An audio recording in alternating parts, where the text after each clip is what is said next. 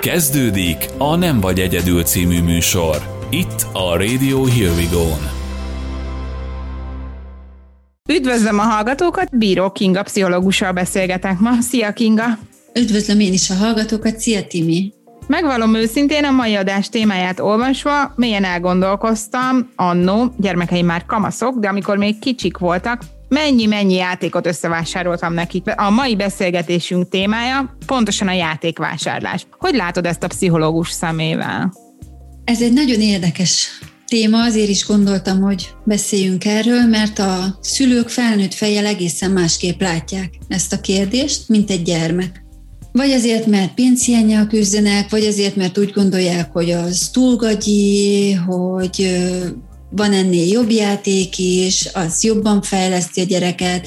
Ah, ez olyan, mint az, amit szeretne, és olcsóbb is, úgyhogy a szülők nagyon sok esetben nem azt veszik meg a gyereknek, amire a gyerek vágyik. És akkor csodálkoznak, hogy nem játszik a játékkal. Mert hogy mi a baj? Hát kaptál egy gitárt. Ilyen gitárt szerettél volna? Jó, hát ez nem kék, hanem zöld, de hát ugyanaz. De a gyereknek ez nem ugyanaz. Mert ha ő a kékre vágyott, akkor nem zöld gitárt szeretne. És a szülő nem érti ilyenkor, hogy a gyereknek mi a problémája.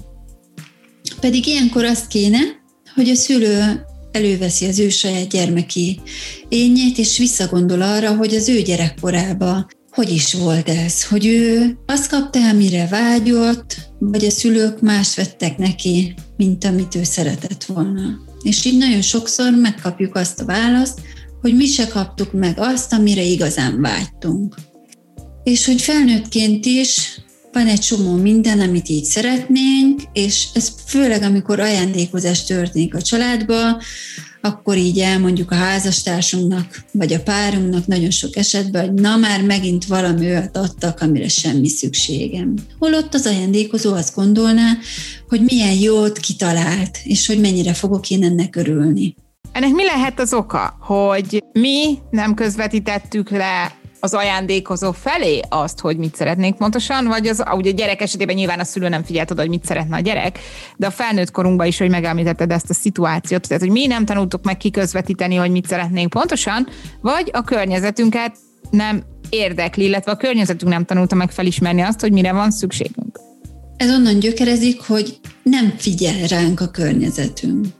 Tehát, hogy így mindig akarnak valami különlegeset adni, ami talán személyre szabott is, de azt nem kérdezik meg, és nem figyelik meg, hogy mi mit szeretnénk valójában.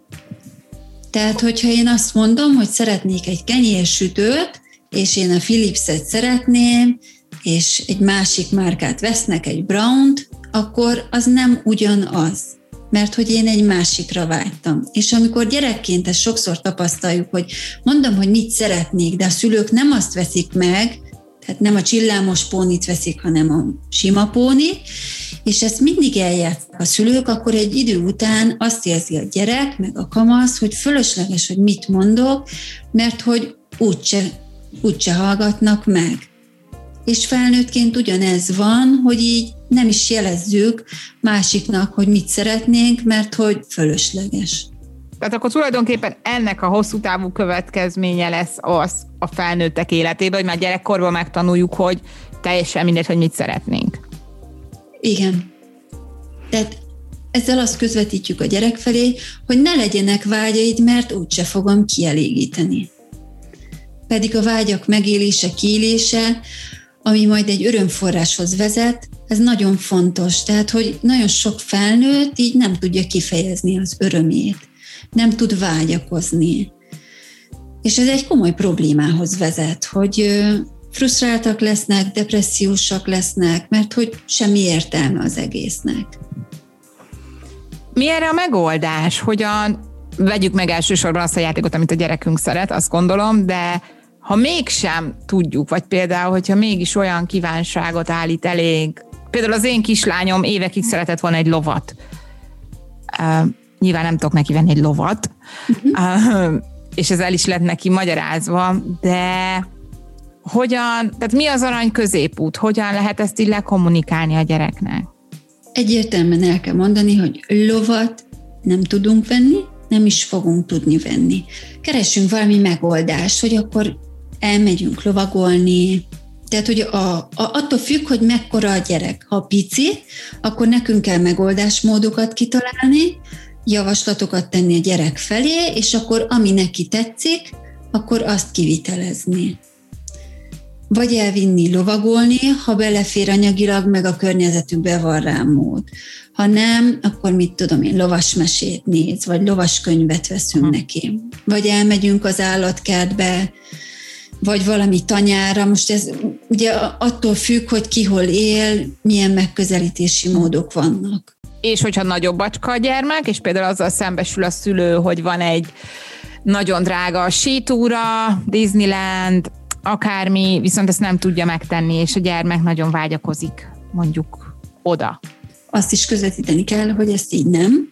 Azt tudjuk tenni, hogy akkor kitalálni valamit, hogy figyelj, most ezt így nem tudjuk megtenni, attól függ mekkora. Mondjuk, hogyha serdülő, és esetleg valami kis plusz munkát tud vállalni nyáron, uh-huh. akkor, hogy ő is gyűjt, én is gyűjtök, és akkor összedobjátok, mit tudom én, hogy mit hogy egy vagy két év múlva, akkor el tudunk menni. Tehát, hogy így reális célokat kitűzni, uh-huh. amire így tud a gyerek is vágyakozni. Most egy Disneyland az azért elég sokáig érdekes marad. Tehát, hogyha így azt mondom, hogyha 14 éves a gyerek, hogy akkor a 16. születésnapodra összegyűjtjük a pénzt rá, és elmegyünk, akkor ezt így tartsuk is be, és a gyerek is örülni fog neki. Tehát, és megérti, hogy, hogy számít, amire gondol.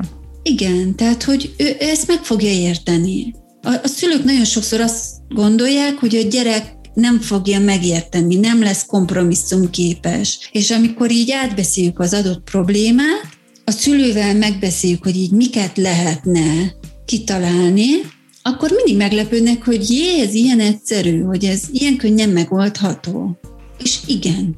Tehát, hogyha a gyerekkel együtt tudnak egy közös megoldást hozni, akkor mindenki jól jár. Az egyik műsorunkban volt téma korábban a kompromisszumkészség. Tehát tulajdonképpen leszögeztetjük, hogy valóban ez az egyik kulcs a szülőgyerek kapcsolatban. Igen. Köszönöm szépen, Kinga, a mai beszélgetést.